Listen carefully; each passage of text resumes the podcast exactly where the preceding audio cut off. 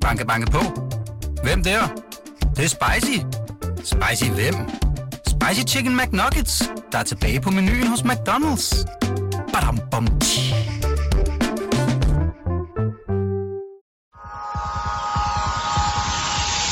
Du lytter til Succeskriteriet, et program om drømme og ambitioner. Podcast fra Berlingske Business er sponsoreret af Nordea. Din vært er Ane Kortsen. Succeskriteriet for denne podcast var i sin tid, at der var nogen, som gad at lytte med. Og det har der faktisk været. I er rigtig mange, som gerne vil høre om, hvad der skal til for at blive en succes. Og derfor kan jeg med stolthed i stemmen byde velkommen til tredje sæson af Succeskriteriet. Og dette første program, det skal handle om noget af det, der er allervigtigst, når man gerne vil starte en virksomhed. Nemlig, hvordan er det, man kommer fra idé til at føre den ud i livet øh, og se den vokse, så det til sidst, man til sidst står med en succes i hænderne. Til at øh, fortælle om, om lige præcis det her, der har jeg inviteret en mand, som i den grad har prøvet at gå fra en vision og en, en idealistisk idé til at føre det i den grad ud i livet. Øh, jeg vil gerne byde velkommen til dig, Søren Ejlersen. Hej Søren. Tak, hej. Søren, du er medstifter af Årstiderne. Ja. Og øh, jeg vil mene, at næsten de fleste danskere ved, hvad årstiderne er. Tror du ikke det? Og jeg tror, der er, der er en pæn del, der, der kender os efterhånden. Ja. Og til dem, der ikke ved det, kan jeg jo så sige, at det er den her kasse, man kan abonnere på, som øh, enten kan indeholde frugt eller grønt, men også øh, er begyndt at indeholde hele måltider, øh, som man kan abonnere på i forskellige versioner. Præcis. Er det rigtigt sagt, Søren? Det, det er rigtigt sagt. Godt. Vi skal jo prøve at tale om, hvordan det gik til, at, øh, at I stiftede årstiderne i sin tid, øh, og hvordan det er gået øh, undervejs. Øh, hvordan var det, du kom ind i det? Øhm, jeg, jeg havde åbnet et, en, et relativt højt antal restauranter og var endt ude på landet i noget så skørt som Fuglebjerg Kommune. Mm. De fleste kender det ikke, det er nede på Vestjylland. Øhm, Og du var køkkenchef eller restauratør? Ja, jeg var restauratør, øh, og, og var så efter at lukke min egen restaurant, jeg havde med en ven, øh, endt med sådan et vikariat på et stort sted nede i Skelskør, mm. imens jeg virkelig gik og tænkte, hvad skal jeg dog bruge mit, mit liv på? Jeg havde også holdt et, et års pause fra arbejdslivet for at virkelig at, at gå i dybden. Mm. Du kunne mærke, at du skulle noget andet. Ja, jeg skal, jeg skal simpelthen prøve noget andet. Og så øh, Claus Nergård, øh, den godsejer, jeg havde forpagtet den sidste restaurant af, han, øh, en, han prøvede at lege giftekniv med mig og tage alle mulige forretninger og idéer. Og en dag så nævner han øh, navnet Thomas Hartung. Mm-hmm. Ham skal du besøge.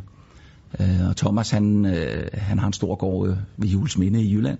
Jeg kører derover. Øh, falder pladask for tanken om at, at dyrke grøntsager og distribuere dem hjem til, øh, til private husholdninger.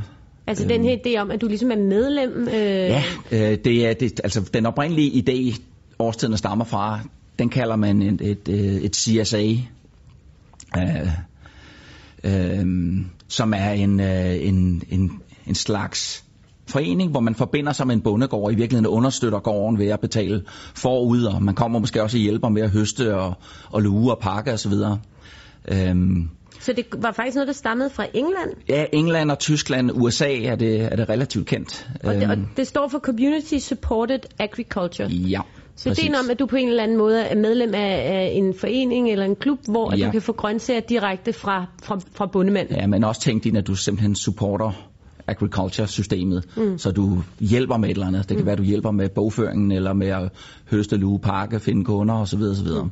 Så der ligger også noget lidt politisk i det? Ja, men også noget meget socialt i virkeligheden. Også noget meget, jeg vil sige, det, det, er, det burde have en stor fremtid. Verden er bare ikke helt klar endnu, det er den stadigvæk ikke. Mm.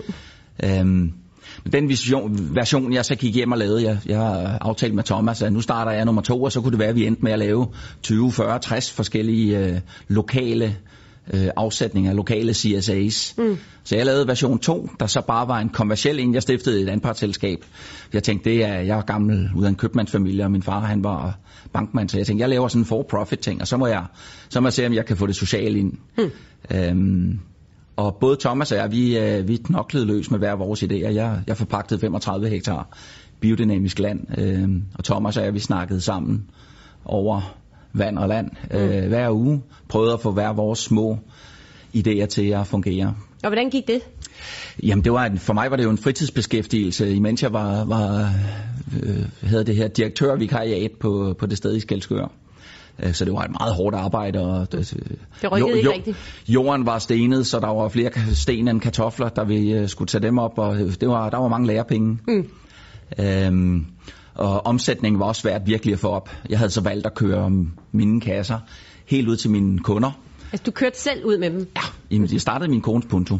Det, er- det er sådan, man, øh, man typisk starter, øh, hvis man er nøjsom, Ja. som, som vi stadigvæk er. Ja. Så ikke noget med at have en stor flåde af biler og til at starte, men du kørte rundt i, i din ja. Kones punto med nogle kasser, Ja. og det rykkede ikke rigtigt. Det var jo, der kom kunder ind og så videre, og jeg, øh, jeg havde jo fået en mobiltelefon, det var i de tider, hvor mm. sådan noget kunne lade sig gøre. Jeg havde lavet en access database sammen med min, min svoger, der kunne håndtere kunderne og så videre. Så, så jo, der var både omsætning og min, øh, min kæreste, øh, min søns mor, hun var godt nok lidt træt af mig, fordi jeg brugte jo alle resterende timer i døgnet mm. til at forsøge at udvikle den her.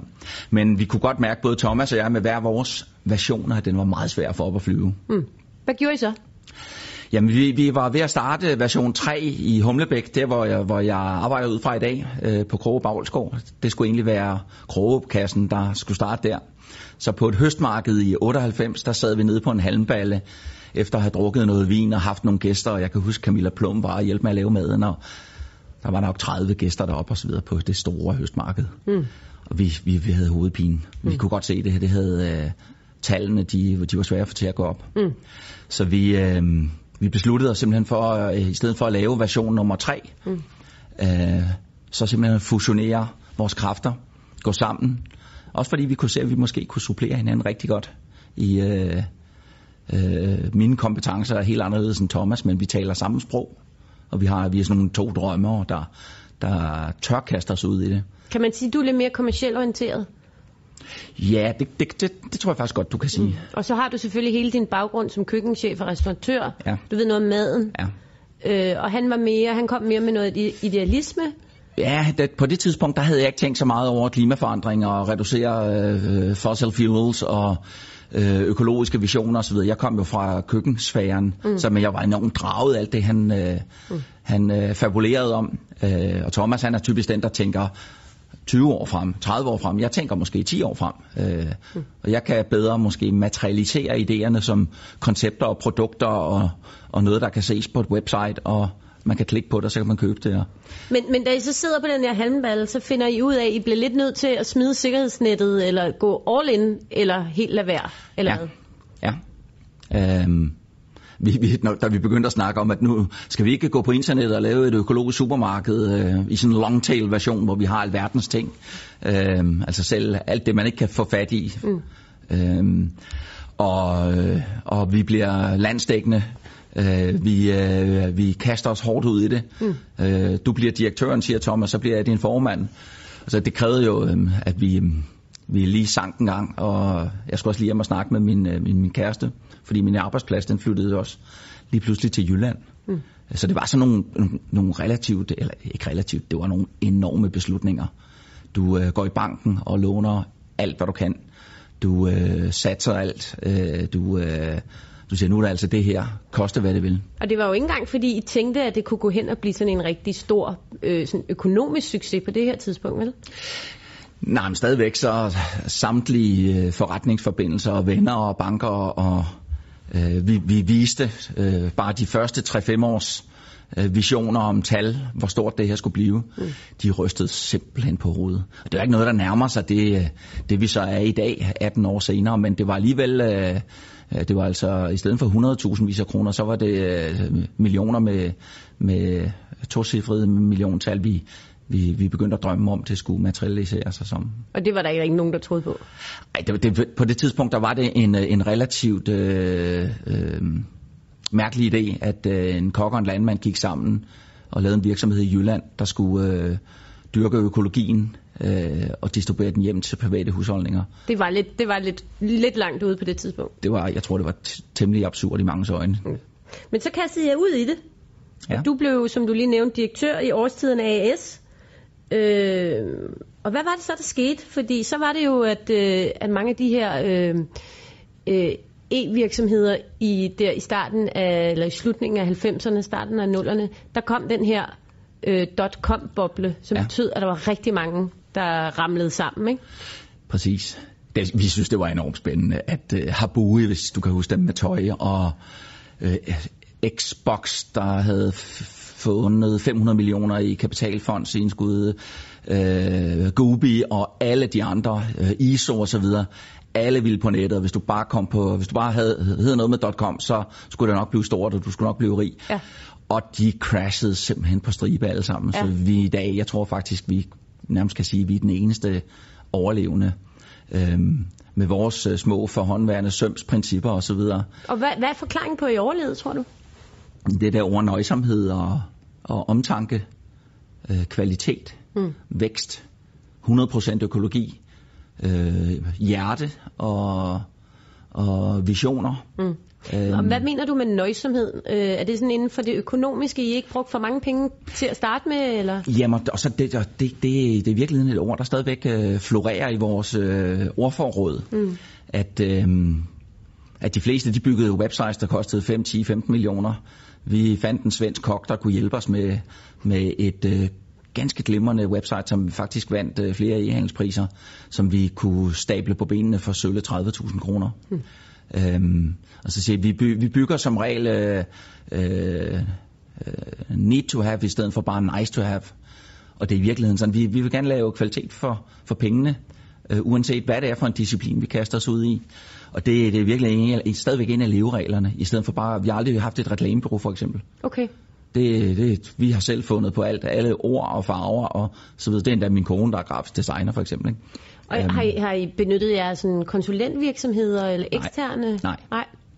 Det har I, gør I stadig heller ikke den dag? Ja, jeg kan sikkert godt komme på, på, øh, på nogen, men ikke, ikke sådan i klassisk forstand. Mm. Men vi, vi sparer der med en hel masse, det, det, det kan jeg ikke komme udenom. Men, men det, alt det, vi har lavet, det lever sådan inden fra os selv. Mm-hmm. Og det er også forklaring på, at I, I, I holdt, øh, holdt øh, snuden oven vandet, da øh, .com-boblen bræst. Det var, at I ikke havde sat så mange penge ja. over styr på det tidspunkt. Ja. Øhm, og så, øh, så I overlever den her øh, øh, kæmpe internationale krise, der egentlig kommer på det marked. Ja, den, den får vi egentlig bare medvind ud af, fordi ja. på det tidspunkt, der...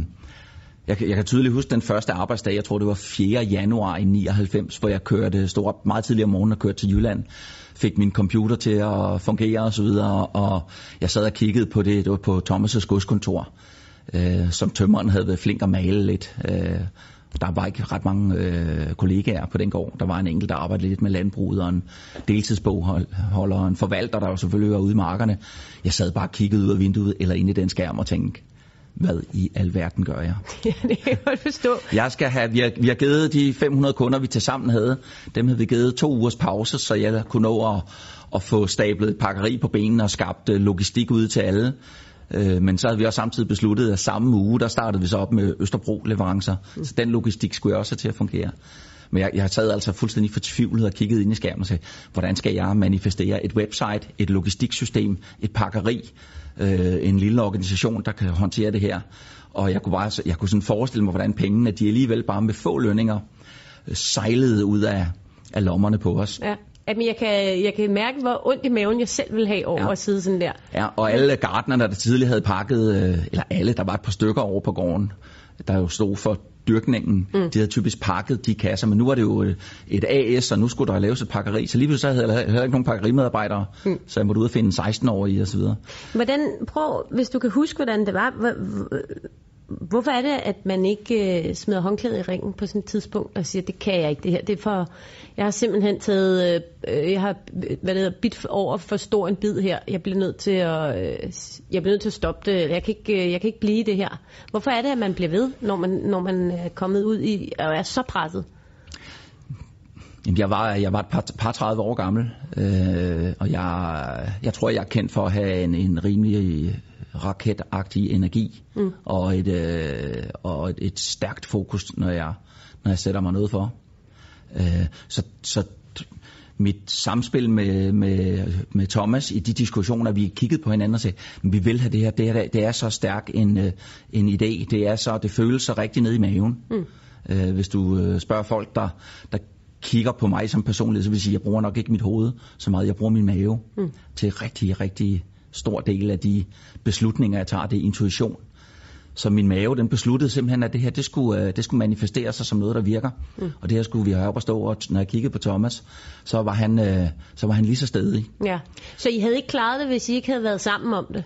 Nej, det tror jeg ikke. Altså, hvis jeg kørte hjem til Mathilde, som min kæreste hed, der kom jeg som regel hjem øh, torsdag aften meget sent, og var helt udbumpet efter at have arbejdet 24-7. Øhm, øh, hun smilede af mig og grinede og rystede på hovedet, og vi blev faktisk også skilt meget kort tid efter. Ja.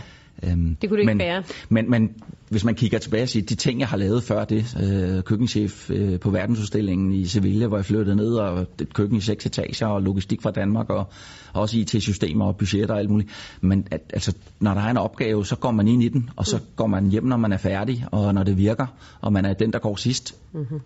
Øh, og sådan, sådan kan jeg stadigvæk godt lide at tænke, at, ja. at, at man man helmer ikke. Det må ikke gøre ondt på nogen. Vi skal ikke, der er ikke nogen, der skal komme til skade. Vi vil gerne behandle alle, så de bliver efterladt i en bedre tilstand. Men, øh, men jeg tror, Thomas og jeg, vi har haft sådan et, et, øh, et, et spirituelt bånd, der hed, den her øh, idé, øh, vi kan godt se, hvor den, hvor den kan række hen.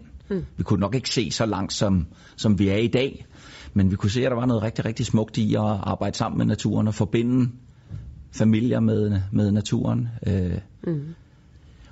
så, så det skulle være til at lykkes. Mm. Og øh, nu hopper jeg lidt i tid, fordi øh, du sagde før, at I har ikke brugt et reklamebureau, øh, men øh, du optrådte på Godmorgen Danmark øh, på et tidspunkt. Jeg ved ikke, om du kan huske. Og, øh, og, øh, og fortalte om konceptet, og så ja. begyndte det at gå rigtig stærkt. Ja, jeg var faktisk nærmest permanent øh, hver 14-dages kok på Godmorgen Danmark i 3,5 år. Ja. Det nærmede sig i dag, vil man nok sige, product placement. Øh, stod, du på, stod du med en stor årstid? Ja, jeg tog altid en uh, grøntsagskasse med ind, og så stod jeg tog uh, grøntsagerne op af den og lavede mad. Øh, Smart. Hver 14. dag. Mm. Og det elskede de, fordi det var sådan lidt... Jeg kom lige ud fra marken og havde høstet fennikel med top og mærkelige græskar og spaghetti squash, og de synes jeg var så tilpas krøllet. Mm. Øh, og så kunne du også lige stå og fortælle lidt om, at der var en, øh, den her kasse, man ja. kunne få hjem. Ja, og det... Øh, Helt uvurderlig marked, markedsføring må det have Fuldstændig uvurderlig mm. øh, kommunikationskanal øh, øh, for os. Og de grinede. Jeg havde alle mulige med, lige fra Rit Bjergård til Margrethe Vestager og Søren Gericke og alle mulige andre tog jeg med ind, og vi lavede... Det var, sådan, det var næsten sådan et gastronomisk cirkus, øh, jeg fik op at stå. Mm. Og det, jeg nød det rigtig meget. Mm. Der kunne øh, du bruge dig selv jo. Ja. Men nu nævnte du før, at I havde øh, 500 kunder, da .com-krisen øh, var der. Ja. I dag har I 45.000 Ja, det kommer ind på, hvordan man tæller. Jeg tror også, vi kan have 80.000, øh, fordi nogen handler jo hver tredje uge, hver fjerde uge, og det er jo ikke, det er jo ikke sådan et rigidt abonnementssystem. Mm. Øhm, men ja, der, er, der, er rigtig, der er rigtig, rigtig mange kunder, og en, øh, en, en, en faktisk øh, overvældende vækst. Mm.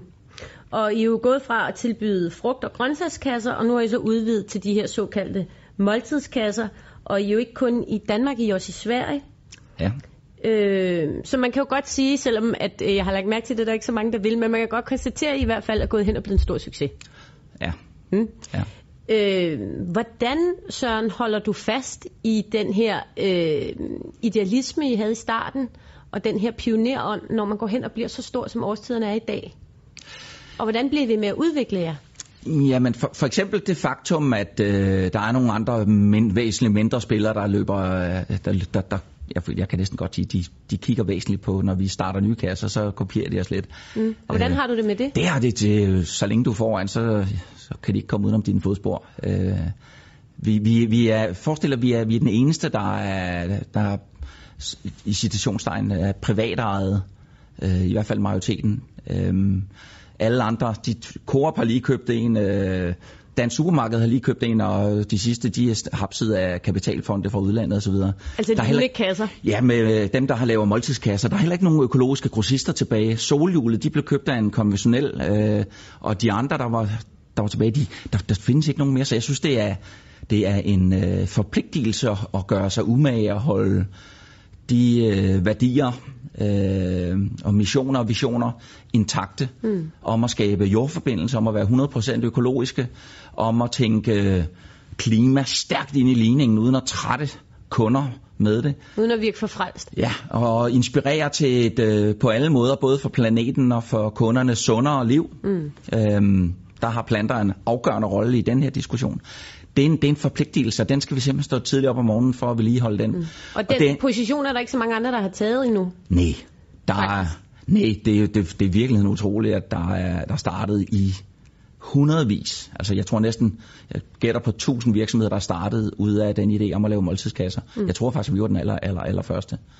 Det er kæmpe store virksomheder, som er ejet af kapitalfonde og supermarkedskæder og så videre. Mm. Der, er, der er ingen, der tænker 100% økologi. Vi har ikke set dem i hvert fald. Mm. Og Men, de her komponenter. Ja, men og så nu står du jo, øh, i 2003, der blev du udviklingschef, øh, i stedet for at være direktør. Ja. Og øh, i 2001, der var der et, en etisk bank, der hedder Tridos, der købte 20% af årstiderne, som I så købte tilbage igen fem år senere. Ja. Og jeg har fået lagt sådan en såkaldt evergreen plan, som betyder, at I kan blive ved med at udvikle jer, uden der egentlig er en exit-strategi. Ja. Ja. Så hvad har du tænkt dig at gøre med årstiderne? Har du tænkt dig at blive der ind til du falder ned af stolen, eller hvad skal der ske? Det kan jo, nu, nu er jeg jo min minoritetsaktionær, øh, så, så, så det er jo heller ikke helt mig selv, der bestemmer det, men indtil videre, så øh, bare i går aftes, der, der var jeg ude hos Christian Puglisi på hans festival ude i Lejre, øh, på den gård, han, øh, han har fået op at stå, Relæ og Manfred og Bæstre og så videre. Ja. Og der sad vi og bare smilede, og, og jeg tror, vi har sådan et, øh, et, et bånd, at så længe, at, øh, at, vi, at det giver mening, at vi stiller os til rådighed for, for denne idé om årstiderne, så vil vi gerne bidrage til den. Mm. Der kommer sikkert en dag, hvor, hvor, hvor der kommer noget værd slud ud af vores øh, mund, hvor, hvor vi ikke, vi ikke kan matche det, det niveau, fordi det er klart, det er blevet, det er, det er blevet en stor virksomhed mm. Øh, med hundredvis af, af kollegaer. Mm. Øh, og den idé, den er, den er altså stærkere end os. Det, er, det tror jeg både Thomas og jeg er bevidst om.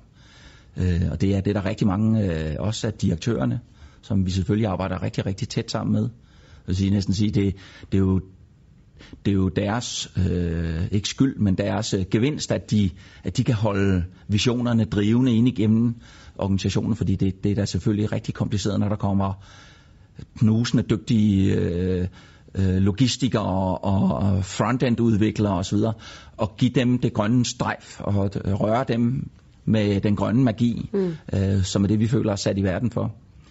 Øhm, men jeg håber, jeg har, jeg har masser, jeg skal have udrettet nu i forhold til vores smagsmarker og vores øh, grønne værksted, vi er ved at bygge, og alle mulige andre mm. øh, delkomponenter til den, til den store idé. Mm-hmm.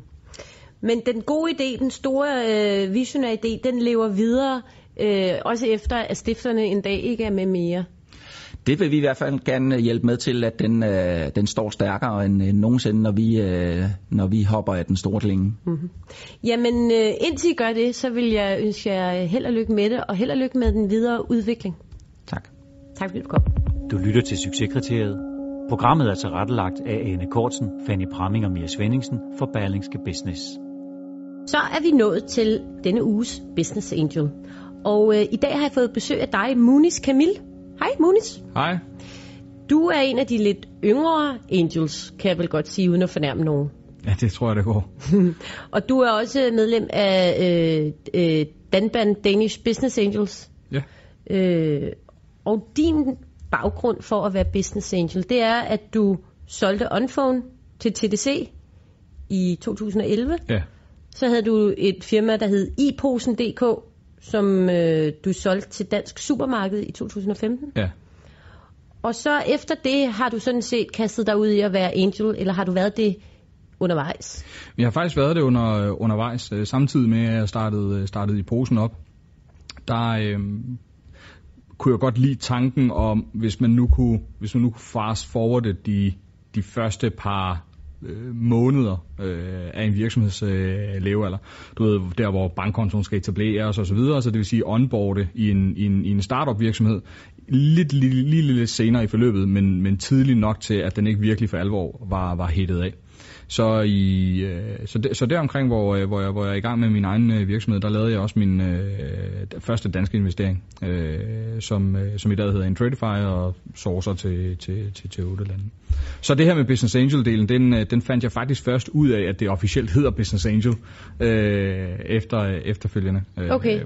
Og når du siger, nu, nu du brugte nogle ord, som jeg, som jeg ikke helt er med på, men når du siger det her med, du fandt ud af, at du gerne vil være med, eller altså du vil gerne kunne være med i starten af en virksomheds fødsel, eller hvad man skal sige, og sådan gøre den hurtigere, eller gøre den mindre smertefri?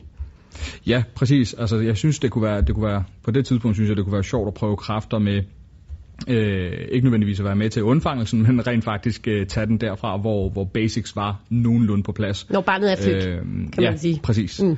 Øhm, og, så, og så se, hvad der så sker i forhold til de, den iterationelle udvikling, som de fleste iværksættervirksomheder, de, øh, de kommer igennem, når de skal til at, til, at, til, at, til at udvikle efter den læring, de får, når de propper markedet, produktet ud i markedet. Mm-hmm. Okay, og øh, nu nævnte du, du har øh, investeret i intratify.com, som er øh, trading, B2B og salg. Øh, du har investeret i noget, der hedder Studio DNA, en applikation, der optimerer den daglige drift af bygninger. Så har du også, det synes jeg er en, en fantastisk investering, du har investeret i noget, der hedder Kringleekspressen.dk, som er online platform for bagerier. Hvad går det ud på? Altså, altså, hvad det går ud på, at de er så forskellige artede, eller... Men med Kringleekspressen.dk, er det, hvor de kan fælles, bagerierne fælles kan gå ind? Altså, den er, det, det er faktisk en lille sjov ting, at du bringer den op. Øh, det var jo to iværksættere, som faktisk tog henvendelse til mig ja. øh, på det første årsmøde for øh, Danske Business Angels i Odense for efterhånden nogle år siden. Jeg tror, det var, øh, det var i 14, øh, mm. at de tog fat. Og det var så to øh, sønderjyske drenge, som havde, som havde startet det her op. Og jeg synes med det samme, at, øh, at, de, havde noget, at de havde noget fantastisk i sig. Øh, jeg kunne vældig godt lide dem som, som, som, som personer, men også deres måde at anskue øh, noget forholdsvis komplekst. Øh, det her med rent faktisk få en logistik op at køre og anskue det meget, meget simpelt. Mm. Øh, og, øh, og der valgte jeg så at, øh, at hive dem øh, med ind over og prøve at, at både give dem noget sparring og så se, hvad, hvad er det her egentlig for noget, som det kan, det kan blive til. Mm-hmm.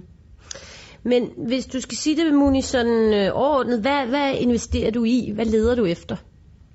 Jamen i bund og grund, så leder jeg efter, øh, efter teams, og jeg leder efter mennesker. Det er ikke nødvendigvis, øh, at det er inden for en sektor, om det er, om det, om det er tech, eller om det er healthcare, eller om det er øh, det ene eller det andet, øh, eller fintech for den sags skyld. Det, det, det, det gør mig ikke så vanvittigt meget, fordi jeg har fundet ud af med, med årene, at, at, at jeg har det øh, ret nemt ved at finde sammenhæng, øh, upagtet af hvilken branche det egentlig er. Så har jeg jo faldet nemt med at, med at sætte mig ind i det. Øh, det er også en af årsagen til, at jeg røg fra Telekom, og så til at, at prøve, prøve noget med lidt mælk. Øh, mm-hmm. Og lidt for der ting, fordi det er, ikke, det, er ikke, det er ikke normalt, det du ser. Øh, og det åbner selvfølgelig op for nogle muligheder, for at anskue og, og have en anden perception af tingene. Så helt klart det med, det med mennesket og menneskets sind og, og det her med, med, med de her teams, det er noget af det første, jeg kigger efter. Øhm, og hvad kigger du efter hos dem? Jeg kigger efter faktisk flere egenskaber. Øh, en af de, en af de egenskaber, som jeg, som jeg kigger efter, det er, øh, det er sult. Øhm, hvad, hvad er det egentlig, der driver dem? Og øhm, der er, der, der er mange forskellige øh, typer derude, som, som, som, som klarer sig rigtig, rigtig godt, og nogle, der klarer sig mindre godt. Men noget af det, der virker rigtig godt for mig, det er, øh, det er nogen, der er faktisk ret gode til i talesæt, hvad det er, de har behov for, hvad der driver dem, og hvad der ikke fungerer for dem. Mm. Øh, endnu vigtigere, hvad der ikke fungerer for mm. dem. Så de skal have, de skal have snakketøjet i orden? Ja, det skal de, og de skal have en, en, en ret god agtindsigt omkring deres egen, egen person. Mm-hmm. Øh, så selvindsigten er, er rigtig, rigtig vigtigt. Dernæst så kigger jeg selvfølgelig efter sammensætningen, fordi du kan ikke, der, du kan ikke være, være, være god til alt. Og når man ved, at en iværksættervirksomhed vil ryge igennem forskellige iterationer og forskellige udviklingsforløb, jamen så er der også nogle øh, kendskærninger som at, at, kill your own darlings. Øh, hvornår skal man stoppe op? En grad af kynisme, men også, øh, også en grad af professionalisme, øh, lidt dumdristighed. Øh, og, og, og hvis man finder hvis man finder et hold, øh, hvor man godt kan... Problemet er ikke, at det hele det skal være der. Øh, mm-hmm. Men det samme problemet er lidt ligesom, at hvis hvis teamet ikke selv har øjnene op for, hvad det er for nogle kompetencer, de egentlig mangler, og hvad er det, de egentlig har, hvad er de rigtig, rigtig gode til hver især, og hvad er de knap så gode til, jamen så ved jeg, at der i hvert fald er en opdragelsesrejse undervejs i det her, som jeg selv har været igennem, øh, og lært rigtig, rigtig mange ting om, øh, om mig selv øh, igennem. Så, så det er selvfølgelig noget, jeg holder øje med, noget jeg kigger, kigger på. Mm-hmm. Fordi det er dem, der skal eksekvere, og det er eksekveringen, der rent faktisk kommer til at betyde, om, om man kommer til at, at zigzagge sig rundt i den her øh, labyrint, som ender med at, at blive til den bedste version af et produkt eller en idé, man har haft, og, og den iværksætterrejse, som, som de her drenge eller piger gerne vil have. Mm. Og hvor tålmodig er du så på den her rejse? Hvornår står, står du af, skulle jeg til at sige? Hvornår forventer du et afkast i forhold til at være business angel?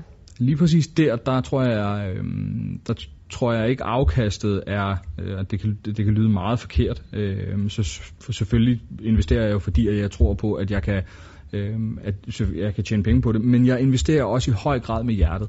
Og det betyder, i, i, i, i bund og grund, så, så skal det være, så skal det være et, et hold mennesker, som rent faktisk kan gøre en forskel i det marked, som de er i.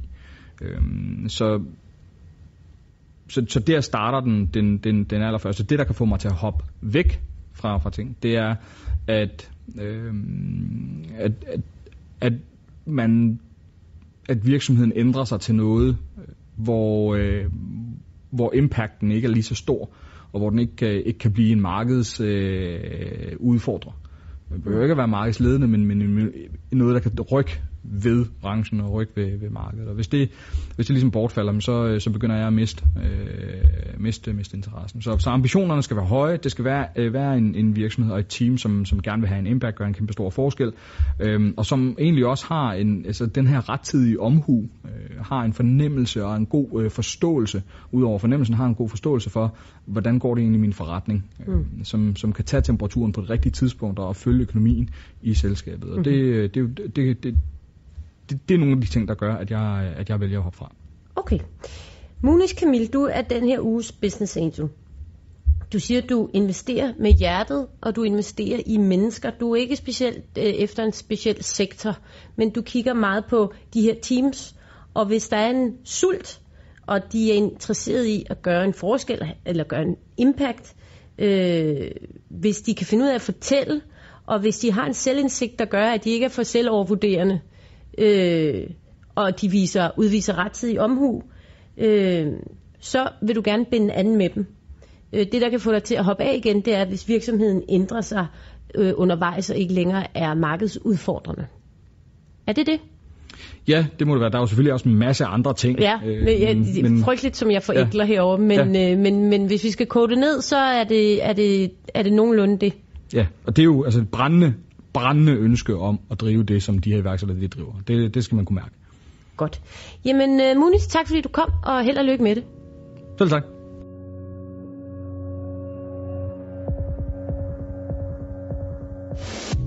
Nu kommer det lukkede rum. Her får du eksklusiv adgang til Nordeas eksperter med konkrete råd om, hvordan din forretning bliver en succes. Podcast fra Berlingske Business er sponsoreret af Nordea. I dag skal vi snakke med Anne Lehmann Eriksen, som er forbrugerøkonom hos Nordea. Velkommen til. Tak skal du have. Anne, vi skal snakke lidt om øh, det her med at gå fra drøm til, til virkelighed, eller hvordan man rent faktisk etablerer sig som iværksætter. Hvilken overvejelse skal man gøre sig, inden man kaster sig ud i sådan et her projekt? Jamen, man skal tænke sig godt om. Man skal selvfølgelig have noget, man brænder for, en god idé, noget man gerne vil gøre til sin levevej, til sin forretning. Øh, og har man en, en samlever eller en ægtefælle, så skal man også kigge den person dybt i øjnene og sige, hvis jeg går i gang med det her, er det så okay for dig? Fordi at det kan godt være, at jeg ikke kommer til at tjene ret meget foreløbig, og måske aldrig rigtig meget, men, øh, men du skal så sørge for huslejen, og vi får brød på bordet. Du skal også være indstillet på, at jeg som iværksætter, jamen jeg kommer til at arbejde om aftenen og i weekenden og, og så videre. Så, øh, så, så hvad siger du til det? Og har man en flink ægtefælle eller, eller samlever, så vil de, øh, og de kan se, at det er noget, man brænder for, men så vil de sikkert sige ja, og så støtter de en. For det er vigtigt, at ens familie støtter en i det her. Fordi at det kan, som sagt, blive mange sene aftener, øh, og hvor man er opmærksomhed, altså ens opmærksomhed er et andet sted.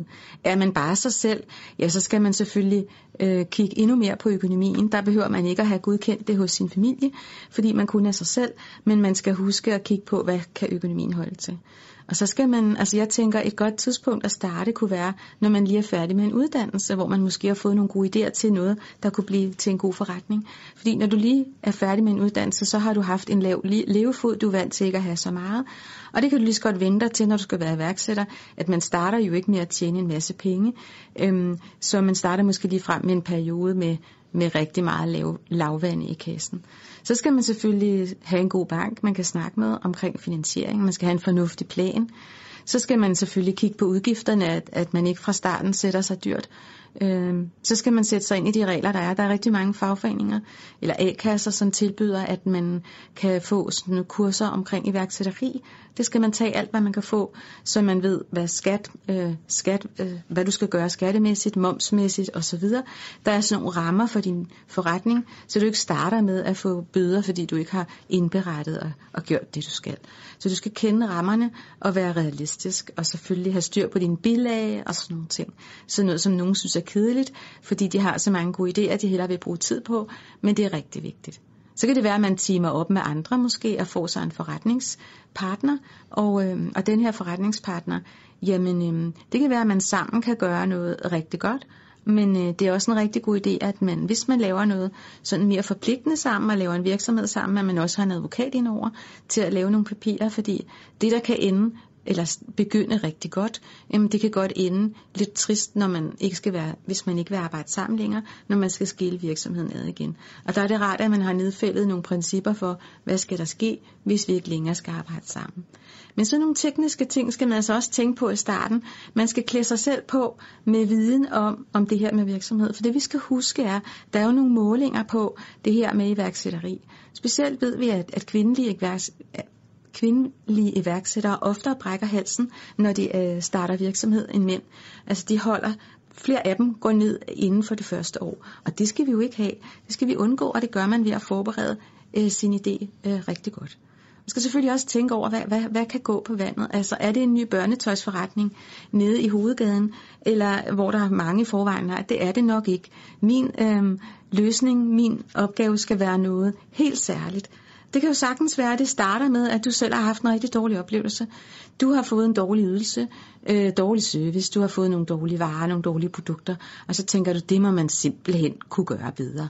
Og så kan du jo sagtens have et, et specielt viden inden for et område, hvor du tænker, det kan jeg simpelthen gøre 10 gange bedre. Det må jeg, jeg må have min egen, jeg må lave det, jeg må, må starte, og det kan sagtens være det, der gør, at man simpelthen får lyst til at, at, at, at lave en løsning, som kan være, som forbrugerne kan blive endnu mere glade for. Den kan både være bedre, billigere osv. Er der nogle typiske faldgrupper, som man ofte ser, at folk falder i, når de går og drømmer om at starte øh, deres eget projekt eller deres egen forretning? Et eller andet, man skal være særligt opmærksom på? Jeg tror, at den største faldgruppe er, at, øh, at der er mange, der slet ikke kommer i gang. Ser vi på danskerne, så er vi et folkefærd, som har meget, meget få iværksættere. Det er under hver tiende dansker, som er selvstændig, hvor de fleste andre altså er, er ansatte. Så det her med en selvstændighedskultur, det at have sin egen butik, den, den kultur, øhm, den er lidt ukendt for os. Så den største faldgruppe er, at man ikke kommer i gang. Men den, den næste faldgruppe er selvfølgelig, at man ikke får undersøgt det ordentligt. Øhm, man skal selvfølgelig tjekke lidt op på, hvad kan der være brug for. Er min idé god nok? Kan den overhovedet holde?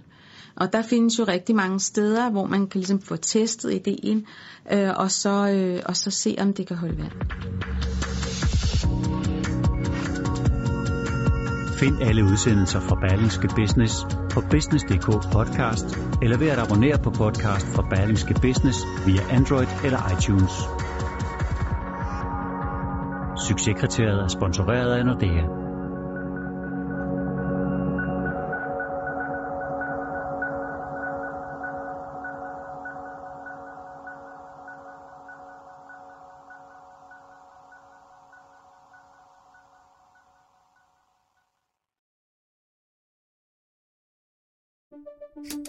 Banke, banke på. Hvem der? Det, det er spicy. Spicy hvem? Spicy Chicken McNuggets, der er tilbage på menuen hos McDonald's. Badum, bom, tji.